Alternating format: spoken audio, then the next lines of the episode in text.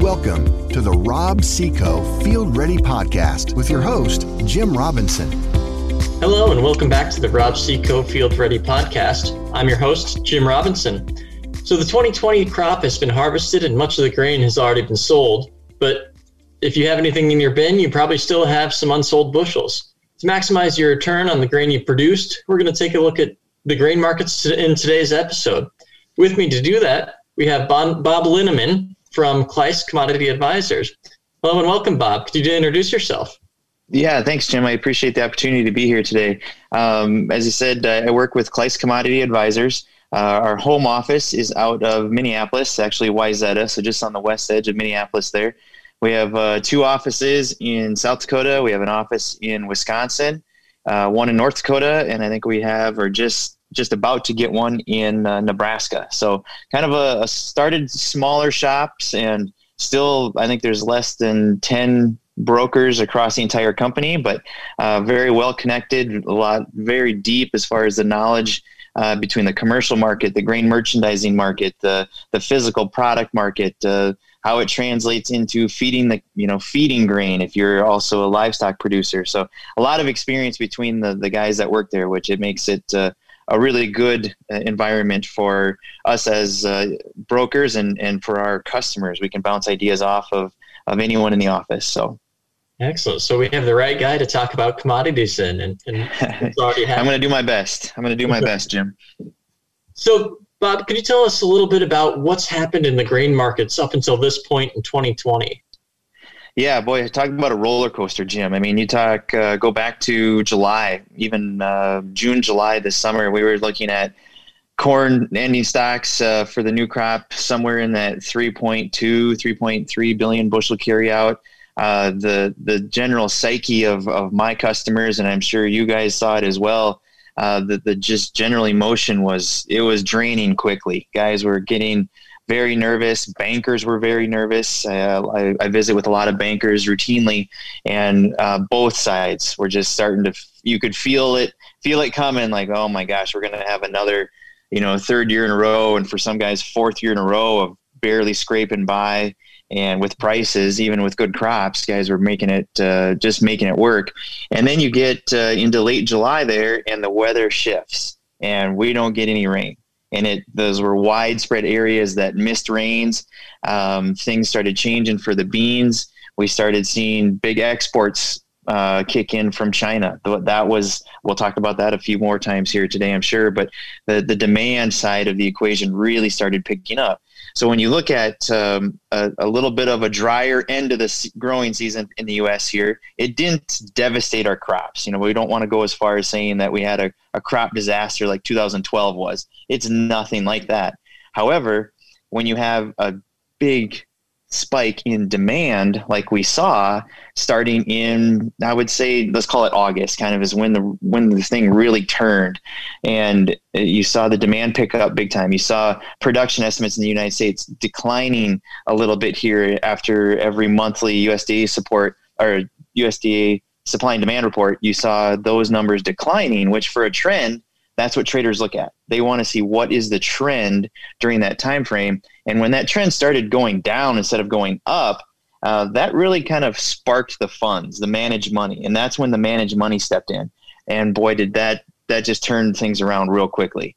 So, kind of in a nutshell, that's the, probably the biggest factors right there for 2020 up to this point has been the fund stepping in, the lower production in the U.S., and really the demand. And the demand is probably the biggest factor there, Jim, as far as as far as we've never seen anything like this type of demand to go with a pretty good a pretty good crop all in all. I mean, we really didn't have we didn't hit a record, but it wasn't a disaster by any means. We're only a few bushels off what our, you know, early summer estimates were. Jim. So I mean, it, it's just something we can't compare to at this point. So the demand this super strong demand is a is a, a road or a path we haven't been down. So we really don't know how it's going to unfold, Jim, and that's where it's going to get interesting. For sure, for sure. So with the spike in demand, how much do you think American farmers are going to be able to take advantage of that versus, you know, say, you know grain merchants and, and you know people who are actually holding a lot of the bushels today are, are today's farmers able to take advantage of the spike in demand? Yeah, so that's a great point. So who's holding all the bushels? You know, like you said before at the very beginning of the of the podcast here, um, I think a lot of farmers, U.S. farmers, sold off the combine, which really the the the futures market was telling you don't store it. I mean, you you there was no carry in the market. The spreads were saying sell it now because you're not going to get paid to store it in your bin.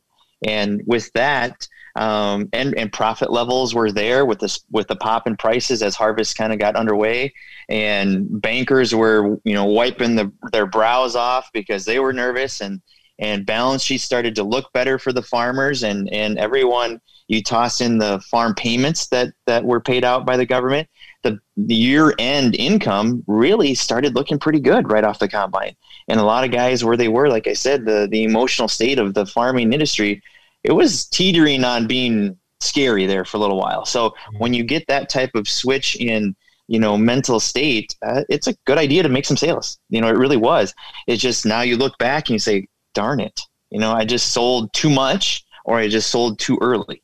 And you, the worst part about marketing is when you pull that trigger, you can't look back you have to keep looking forward and that's one thing that is it's really hard to do i grew up on the farm i know how that works you spend the entire year growing that crop and when you let go of it, it, it's hard to let go of it. It's something that, you know, your blood, sweat, and tears went into it. So to let it go, it, it's a tricky thing to do. But um, if you can do it at a profitable level, you just have to be done with that one and move on to the next one.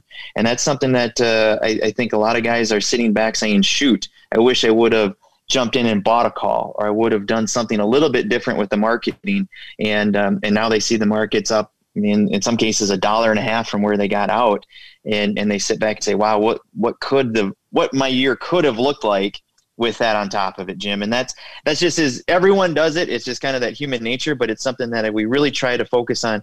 Just keep moving forward. Look at the next sale that you can make that's at a profitable level, Jim, and and that's um, it's something that this whole winter we're going to spend look at the next sale. What can we do for what's left this year? How can you retain those bushels, retain ownership, and what can you do for the 2021 crop? You know, new crop in 21 there, which uh, we'll, we'll, visit about here in a little bit. But um, as far as things that you can do, you can still buy call options.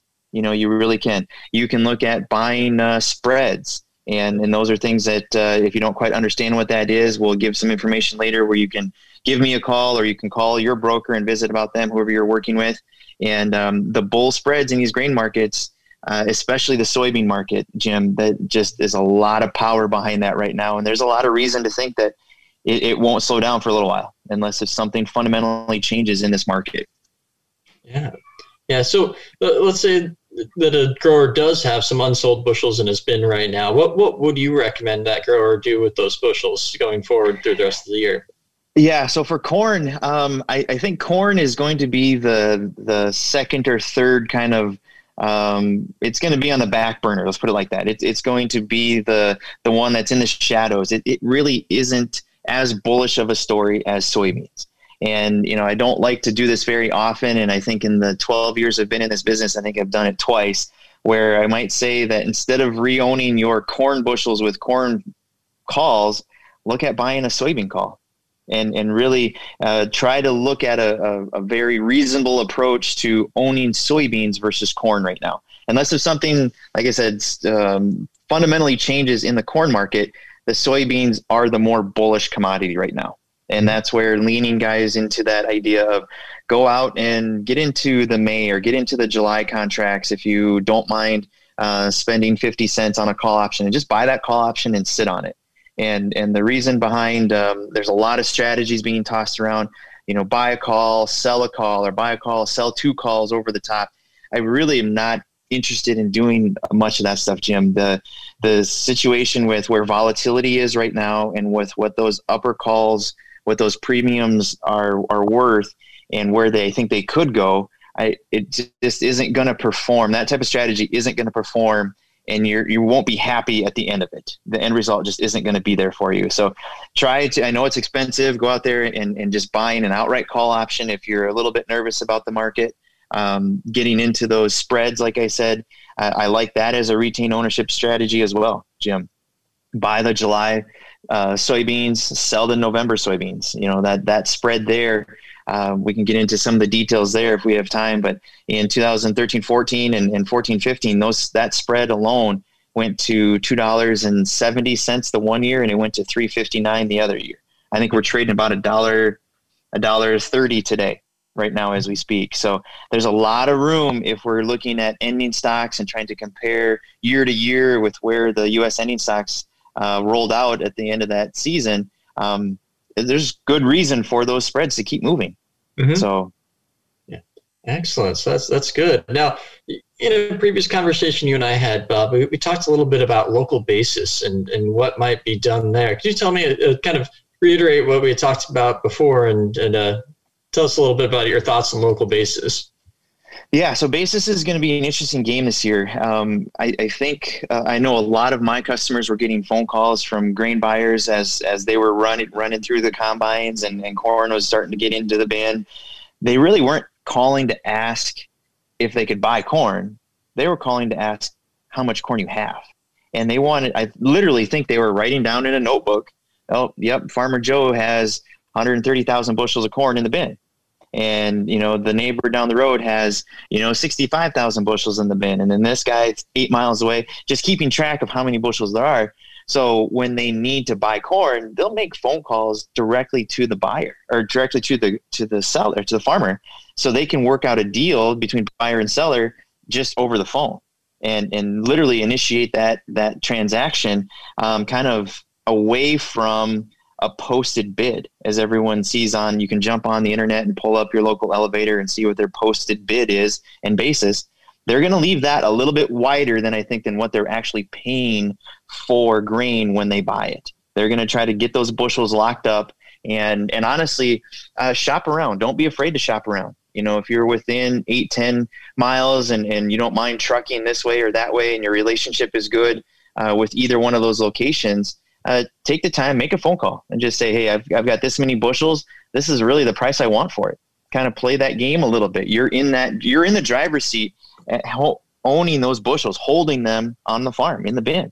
You know, especially for corn. Now, soybeans, I don't think there's a lot of soybeans owned out there in the bin. If there are, I would honestly say probably um, sit tight on them. If for soybeans, I really think it's going to be hard to find this physical soybean in the U.S. here come springtime in in the United States. I, I think it's going to be tricky. So, so that kind of transitions us nicely into what do you think farmers should be doing looking at their 2021 crop? Yeah, that's a great question. I think the I think the the difference between this year and and, and next year, obviously, we're going to see more acres. I, I, think that is kind of a given. Everyone's kind of already out there throwing out some anywhere from three to four million more corn, three to four million more beans. Uh, I don't think those numbers are inaccurate. I think it's going to be close, maybe even a little bit more. You might you might drag some wheat acres into some some soybeans and, and corn instead. Um, some farm operations don't like to deviate from their crop rotation, as you guys are well aware of that. Um, that's something that that might be tested this year. That honestly might be tested, where if they can put the agronomics into the soil and, and go corn on corn instead of putting the wheat in or, or messing with the rotation a little bit because prices are where they are, they might do that this year with corn and soybeans. Um, the world needs the U.S. to come up with a good crop in 21. They just they do. Uh, South American weather, we haven't talked too much about that, but that's going to be a big issue here this winter. And if uh, the La Nina pattern continues to kind of create some situations down there that are unfavorable for growing, we really are the world needs us. Like I said before, the world's going to need the U.S. to put together a pretty good crop in 21. Um, we've done some number crunching on the soybean side of things. Even with a 4 million acre increase in soybeans versus the 2020 crop, you leave yield, I think we left it at 51 bushel an acre. Mm-hmm. Harvested acres, we didn't mess with too much, you know, kind of left that ratio the same. Uh, if you leave exports and usage the same, Jim, you can look at a real scenario where carryout, starting out with those types of numbers, carryout is under 300. And mm-hmm. that's a pretty that's a pretty scary area to be talking already for the 21 with an increase of 4 million acres. So the the whole game in the soybean world, and that's why I said earlier, owning the soybeans versus the corn right now seems like a better idea. So um, when it comes around to the 21, what can you do to protect out there? Uh, I'll look here quick. Uh, December 21 corn is trading 412, and November 21 beans are 1052. So that's trading right here. Uh, current prices. Are those bad prices? Absolutely not. They're not. Anytime you can get uh, corn into that 410, 420 range, you get beans into 1050. For the most part, with with average yields, those are profitable numbers. Um, do I think that uh, there's further upside? I do. I honestly do. So uh, if you're nervous about this area, look at buying some short dated puts. If you're not sure what short dated puts are, give your give your broker a call. They can look it up. Give me a call. Um, send me an email. Do whatever. Uh, we, there are options that are less expensive than going the full term if, if you're getting a little bit nervous. So perfect, perfect. So just to kind of summarize overall, Bob, you know, this bump in demand that we started to see in the, the mid to late summer really drove the markets into a much more positive position overall. Now, a lot of the bushels were already owned by by other people other than the farmers themselves, but there are still opportunities uh, for farmers to either uh, well improve their positions overall. You know, not get too fancy about things, but you know, looking at, at buying some calls outright to improve their position for their 2020 crop. But you know, these these farmers have a lot of opportunities, even when it comes to looking at improving their local basis. I mean, you said it yourself that a lot of elevators were calling around to finding out to find out how many bushels individual farmers were producing, and in that creates opportunity to actually negotiate what what kind of price a grower can get for those bushels. Yeah, that's uh, exactly right. Especially on corn, yeah. Now, looking forward to 2021, we'll likely see an increase in overall acres, but it's probably not going to be enough of an increase to really suppress prices more than they are today. We may actually see an improvement in prices. As you said, the world needs a good U.S. crop overall, and so there is a lot of optimism to be looking forward to in 2021. And, and getting in a, a good position now will absolutely help going forward. Anything you want to add to that summary? Yeah, that's a that's a great summary, Jim. Um, the one thing to keep a real close eye on, and we've been talking about this at uh, in our daily writing that we send out, in our weekend reports that we send out, um, any conversations we have with customers, watch that July versus November soybean spread. That mm-hmm. one is going to be something that uh, will kind of dictate where this market can ultimately go. Um, it, it's something that I don't. I've had it in the past where you can look at the years. This the spread has moved quickly and moved aggressively, Jim. Um, you don't want to get down on the markets when you see July you know, if July were to trade into that $15 range and the spread is $3 between it, just like it hit in 2012 13, um, if July is at 15, that puts November at 12. You know, mm-hmm. you don't want to get down on the new crop market at $12 because because July is at 15. Don't do that. That's the wrong mentality to take there. You still want to look at $12 new crop beans as a area to protect. So yep. don't get sidetracked between the difference price the, the different prices in the the summer months here versus the new crop months, Jim. That's something that has happened in the past and really trying to forewarn guys don't get caught in that trap. That's great advice. That's great advice. So, Bob, if anybody wants to get in touch with you or with anybody else at Kluis Commodity Advisors, where, where can they look? Yeah, you can look on our website. Uh, we've got a website. Just Google us. It, uh, that's pretty easy to find us there. Uh, we've all got our, our lovely you know pictures on the website there with phone numbers behind us. Um, my number is 888 282 6141. That's my toll free number. Rings rings right into me, and, and uh, I'll visit with you about anything that you need to visit about. Um, you can also send emails. Um, again, that's all on the website. So I don't want to get too fancy there, but um, just uh, Kluis Commodities and uh, you'll you'll find me that way. And uh, you know, one thing that we we also take uh, good pride in, Jim, is we actually have a, a uh, grain trading academy that we hold in the wintertime. And that's something that uh, we've had really good luck with, kind of going through the basic ideas of what to watch. And we didn't even get into talking charts today because it's a whole nother podcast. Um, but there's we t- we teach you how to look at the charts, what to look at for support and resistance, and and the supply and demand reports, how to read the CFTC commitment of traders reports, and so that Grain Trading Academy starts in January, and again, you can find that information about that online uh, at our website. But that is also a, a, great tool that we offer during the wintertime here when when uh, farmers are looking for something to do. So excellent. Well, thank you so much for joining us today, Bob. Yeah, I appreciate that uh, the opportunity, Jim, and, and again, have a have a great Thanksgiving. Uh, thank you. You too. So as always, be sure to tune in on the first and fifteenth of every month for new episodes. And until then, stay field ready. Thanks for tuning in to this episode of the Rob-See-Co Field Ready Podcast. Join us next time to be field ready.